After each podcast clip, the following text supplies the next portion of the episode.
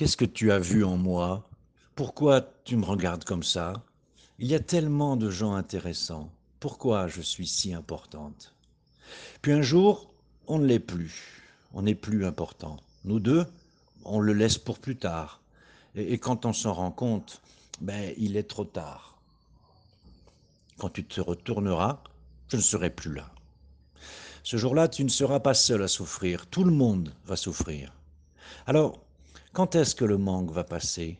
Dis-moi, combien de temps tu vas rester, toi, le manque? Regarde tout le mal que tu as déjà fait. Je te renvoie, je te mets dehors. Mais si je ne fais pas attention une petite minute, tu reviens, et c'est le manque à nouveau. Mais pas suivre un destin tout tracé. En ce moment, ils sont plus lents, dans l'espoir que tu comprennes mon chemin. J'avais pensé que ce serait le nôtre. J'attends encore un jour, ou même un mois, J'attends encore un jour, la vie entière peut-être. Ah, c'est pas facile, hein euh, Non, c'est pas une poésie française. Non, j'ai simplement pris euh, six euh, strophes, six morceaux de six chansons différentes de Marie Mendonce, puis je les ai traduits. Alors bon, je, je l'ai fait un peu sous le coup de l'émotion. Peut-être que si je le reprends ensuite, j'améliorerai un peu la traduction, mais en tout cas, c'est ça. Ben oui, parce qu'on avait dit, et c'est vrai, qu'on euh, revenait dans le podcast pour parler de l'actualité. Ben, euh, l'actualité, elle est à la fois en France et elle est ici, et on ne peut pas euh, passer sous silence. Bien sûr, il y a des chanteurs avec des styles différents, et chanteuses en France aussi, des gens qui aiment le rock, qui n'aiment pas le rock, mais euh, la musique brésilienne, elle a vraiment euh, des styles très marqués et des styles très différents. Alors, c'est vrai que euh, l'endroit où l'on est, n'est-ce pas, naît du verbe naître, et pas l'endroit où l'on est, c'est-à-dire l'endroit où on se trouve. L'endroit où l'on est, il, a une influence, en France aussi, hein, mais ici peut-être plus bien qu'aujourd'hui, avec les WhatsApp, avec euh, les réseaux sociaux, les YouTube, euh, bon, on, connaît un peu de tout, mais il n'empêche, hein, il y a des racines. Il y a des racines et très sincèrement, moi, elles me semblent beaucoup plus préservées au Brésil qu'en France. En France, euh, je, pense que tous les jeunes écoutent la même musique qu'ils soient au plein cœur de Paris ou dans une petite, un petit village du fin fond du Lot. Euh, bah parce qu'ils ont tous accès à la même chose, quoi. Alors bien sûr, il y a des musiques régionales, il y a des goûts différents, bien sûr, mais je ne vois pas une, différence aussi grande qu'il y a ici au Brésil, par exemple, entre des gens qui habitent dans une petite ville euh, ou un petit village euh, dans, dans, Goiás ou, ou dans le Nord-Est ou Rio Grande do Sul. Enfin, je, il me semble qu'il y a plus de différences qu'avec des jeunes urbains euh, qu'on peut trouver dans, les grandes villes. Euh, bah il y a aussi une autre raison qui n'existe pas en Europe, c'est les inégalités. On ne dit pas des égalités hein, en français, on dit inégalités. C'est les inégalités. On sait que le Brésil est un des pays, euh, des pays riches, c'est le pays où il y a le plus d'inégalités. Ça, c'est très clair, on le voit. De toute façon, ça, je l'ai déjà dit et je ne vais pas changer euh, mon opinion. Euh, c'est prévu par la loi. Que au Brésil, ça c'est un truc quand les Français arrivent ou les étrangers, quand on leur explique qu'il existe pour la fonction publique quelqu'un qui gagne 40 fois le salaire minimum et c'est prévu dans la loi, c'est un truc absurde. Enfin bon, donc c'est enregistré les inégalités, donc ça pèse aussi sur ça. ennuyeux, ce qui est ennuyeux, ce qui est dommage en fait, Hein. Euh, c'est souvent cette ségrégation qu'il y a. C'est-à-dire que euh, quand on est dans une région, quand on est euh, dans l'intérieur du Nord-Est, on, écoute, on écoute un certain type de musique et puis, et puis on n'écoute pas les autres, peut-être parce qu'on n'a pas la possibilité de les entendre. Alors, c'est vrai qu'en fait, la démocratisation ou l'universalisation de la musique, elle a un pour, elle a un contre. Je m'explique. Vous vous souvenez, pour les plus euh, âgés d'entre vous, euh, avant, qu'est-ce qu'on faisait pour entendre de la musique? Qu'est-ce qu'on avait? On avait la radio et puis les disques.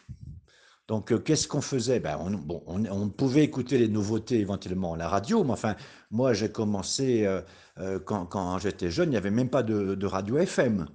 Donc on n'avait qu'en France que les radios publiques. Donc on était vraiment dans la main, non pas de la radio, mais des trois ou quatre programmateurs de radio qui étaient des gens qui avaient euh, pas des intérêts, mais enfin qui avaient des liens avec euh, les maisons de disques. Donc euh, c'était pas toujours le meilleur qui venait, c'était le plus commercial. Et puis on avait les disques, mais pour, mais, mais, mais pour les disques, ben, bien évidemment, on avait nos chanteurs préférés, nos chanteuses préférées.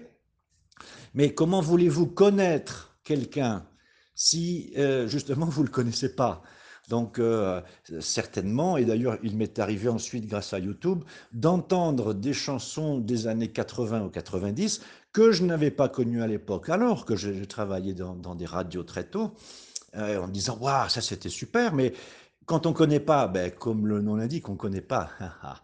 Donc voilà. Il est arrivé les Spotify, les, YouTube, etc. Donc tout le monde est content. Mais en fait, oui et non, parce que là, on est passé de 8 à 88. C'est ça? Non, c'est 8 à 80. en, portugais, ça ne se dit pas en français. Ça, enfin, on ne le dirait pas, dit 8 para 80. On ne le dirait pas comme ça. Euh, on est passé de trop peu à trop. Quand je vois aujourd'hui les, dizaines, centaines, milliers de chansons qui sont sur YouTube, j'en découvre plein euh, euh, qui sont formidables, les chansons actuelles, mais je me dis en même temps, comme je n'y passe pas toute la journée, loin de là, qu'il y en a plein que je ne connais pas. quoi. Alors, dans un sens, je me dis, bon, c'est bien parce qu'un jour, je, vais, je, vais, la rencontrer, cette chanson, peut-être ou peut-être pas. Mais euh, ça, c'est formidable. Mais le fait d'avoir trop maintenant, ben, c'est pareil. Euh, on va un peu euh, comme ça au hasard. Il y a des choses qu'on sur lesquelles on tombe qui sont bien, d'autres pas tellement. Mais moi, ce qui m'inquiète, enfin, ce qui m'attriste le plus, c'est toutes les bonnes chansons que je n'écoute pas parce que comme je ne les connais pas et qu'il y en a des milliers, il faudrait pouvoir les renifler pour savoir. Et malheureusement, pour les chansons, c'est pas possible. Euh, le Brésil, il y a ça aussi, bien sûr. Alors c'est vrai, quand on parle avec, euh, avec des gens d'une culture différente, c'est-à-dire euh, qui ont une, une, un entourage différent, qui n'habitent pas au même endroit, ou qui, ils, nous font découvrir des choses. C'est formidable. la scène du rock, le rap, la, la musique certaneige, la musique breg, c'est pas la même chose. Euh, on découvre des choses. Euh, ça, c'est ça qui est bien. Euh, maintenant, ouais, parfois, il y a des préjugés. en France aussi, il y a des préjugés. Hein. Mais c'est vrai qu'ici, il y a des préjugés. D'après ce que j'ai compris, voilà, les gens du MPB, avec les gens du, certain neige. On me demande s'il n'y a pas des histoires politiques là-dedans, parce que dans ces deux-là, je crois qu'il y en a un qui est plus d'un côté, plus de l'autre. C'est pas très bien, ça. Enfin, je trouve ça un peu idiot, mais bon, euh, c'est compréhensible. Maintenant, ce que j'ai vu pendant ce week-end, c'est que euh, Marilyn Mendonça, euh, elle avait, oui, effectivement, un retentissement qui sortait de ce qui pouvait être comme, comme étant son style. Encore que aujourd'hui, il y a beaucoup de chanteurs et de chanteuses au Brésil qui n'ont pas vraiment un style. Ils peuvent venir d'une certaine ambiance, mais quand j'entendais, le, là, je, réentendais ce matin son premier grand succès, Marlila Infiel. Euh, euh, quand on l'écoute, c'est pas de la musique certaneige dans le sens où on l'entend. Bah, D'abord parce que c'est une femme, ben, c'est pas deux, c'est pas c'est pas un duo. Et puis le rythme n'est pas le même, les instruments sont pas les mêmes. Donc euh, ça c'est bien aussi. Il y a d'autres chanteurs, d'autres chanteuses comme ça qui sont des crossovers. Hein, que ça existe aussi dans le reste du monde, c'est-à-dire qu'on passe un peu d'un rythme à l'autre, et, ça c'est formidable. Donc c'est vrai que euh, bah, parfois, euh, à raison, hein, parce que on entend parfois certaines chansons, mon fou là là. Il y en avait une, alors je ne sais plus ce que c'était exactement. Euh, c'est rigolo, je ne me moque pas. Mais hum, c'était comment le truc? C'est quand, le miel est bon, l'abeille revient. Mais euh, les abeilles, ça ne le mange pas, le miel. C'est les ours qui mangent le miel, ou d'autres gens, ou moi aussi je mange le miel. Mais les abeilles, elles produisent le miel. Donc euh, quand le miel est bon, l'abeille revient. Non, euh, pas vraiment. Non, c'est que c'est quand le miel est bon, l'ours revient. Bon. Mais j'ai voulu prendre cet exemple-là avec Marie-Hélène Mendonce en, en, quelques minutes pour traduire. Je suis certain que si ah, je, n'écris pas de chanson, mais donc il faudrait la reprendre. Moi, j'ai voulu, je suis resté le plus proche possible du texte. Hein. Je fais une ou deux, euh, un ou deux changements pour que pour que ça rime un peu mieux, mais euh, j'ai voulu rester le plus proche possible. Euh, je suis certain que si c'était écrit en français par les, grands paroliers, on appelle ça des paroliers, ce sont les gens qui écrivent dans une chanson, il y a la musique et les paroles. Donc les paroliers sont les gens qui écrivent les paroles d'une chanson. Il y a des grands paroliers en France et, euh, ou ailleurs d'ailleurs, et hum, ils en feraient, ils feraient de cela, de ces, de ces six petits morceaux que j'ai pris, une chose euh, encore plus formidable euh, que ça. Et quand les intellectuels diront Oh là là, vous avez vu, quelle profondeur de vue Oh là là, c'est formidable Et à la fin, on leur dirait Oui, mais en fait, c'est une traduction de Marie Lamendonce. Ah bon? Ah oui, ah bon. Bon, allez, bah de toute façon, il faut en parler, et puis euh, qu'est-ce qu'on peut faire? Absolument rien. Je voulais vous parler, et je vous en parle, parce qu'il nous reste encore un peu de temps. Euh, cette semaine, alors cette fois-ci, on va en France. Vous l'avez vu probablement, euh, il y a des resquisses une sorte de retour de la Covid-19. pourquoi? Ben, C'est à cause du temps, n'est-ce pas? On en a parlé la dernière fois, c'est l'automne qui arrive. Donc, euh, il fait plus froid, euh, euh, il y a plus de vent, il y a surtout plus d'humidité, les gens sortent moins.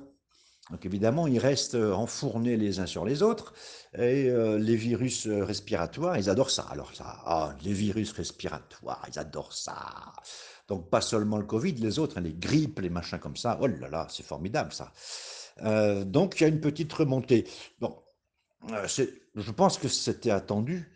Et l'essentiel, c'est qu'il y ait alors un peu plus d'hospitalisation, c'est vrai, surtout beaucoup plus de cas, mais enfin, on n'a rien, à voir avec le passé en ce qui concerne le nombre de, de, cas graves et de décès, puisque on sait que la vaccination permet justement d'éviter grandement les les cas de mort euh, et les cas d'hospitalisation terribles comme on a pu le voir.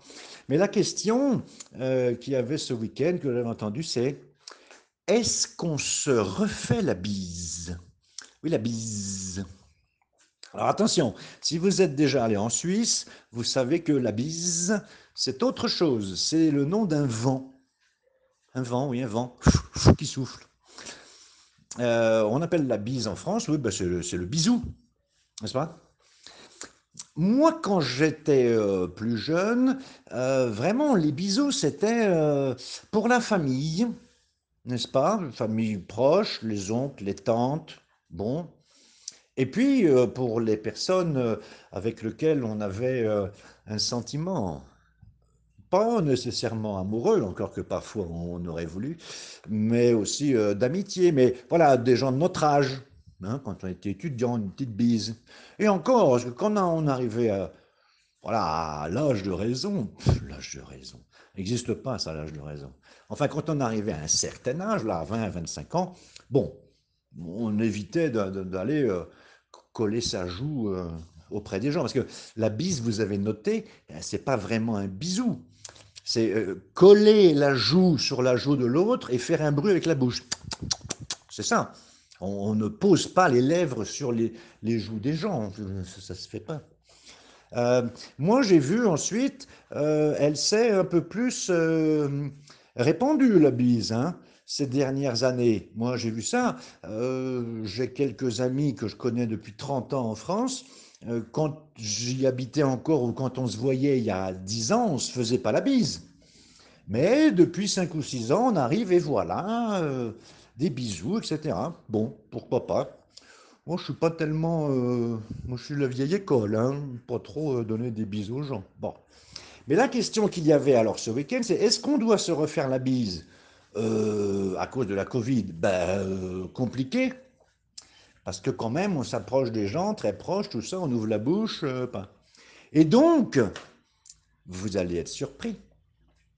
Euh, j'entendais un médecin qui disait à la radio que plutôt que de faire la bise, il valait mieux... Alors, il a cherché le mot, j'ai bien entendu, c'était à la radio, donc j'ai pas vu, j'ai entendu, qu'il cherchait un mot. Et j'imagine que vous imaginez quel mot c'est. C'est quelque chose que les Français ne font pas. Les Européens, en règle générale, ne font pas, les Européens du Nord. Et puis il a dit un hug. Un abraço. Hein, vous connaissez l'histoire. Le verbe embrasser en français, euh, il devrait vouloir dire abraçar en portugais. Mais non, il veut dire beijar. Donc euh, voilà, il nous manque le verbe pour abraçar. Donc euh, on prend celui de l'anglais. Ah là là là là, quelle tristesse. Enfin bon, hug to hug. Et donc il a dit, ben voilà, ce serait mieux plutôt que de faire la bise. Alors on ne sait pas. On ne sait pas. Moi, je n'ai pas l'intention d'aller en France cette année. Euh, mais l'année prochaine, bon, j'espère quand même pouvoir y retourner après trois ans. Euh, je ne sais pas, peut-être que je vais voir tous les gens qui vont se hugger, comment, comment on va dire, hugger, quelle horreur. J'espère qu'on va trouver un autre mot, un autre mot que ça. Hein. Euh, peut-être que ça va être un grand changement, ça va être le nouveau normal. Ah, Bon, allez, c'est bon pour cette fois-ci, on se retrouve la semaine prochaine. Merci beaucoup.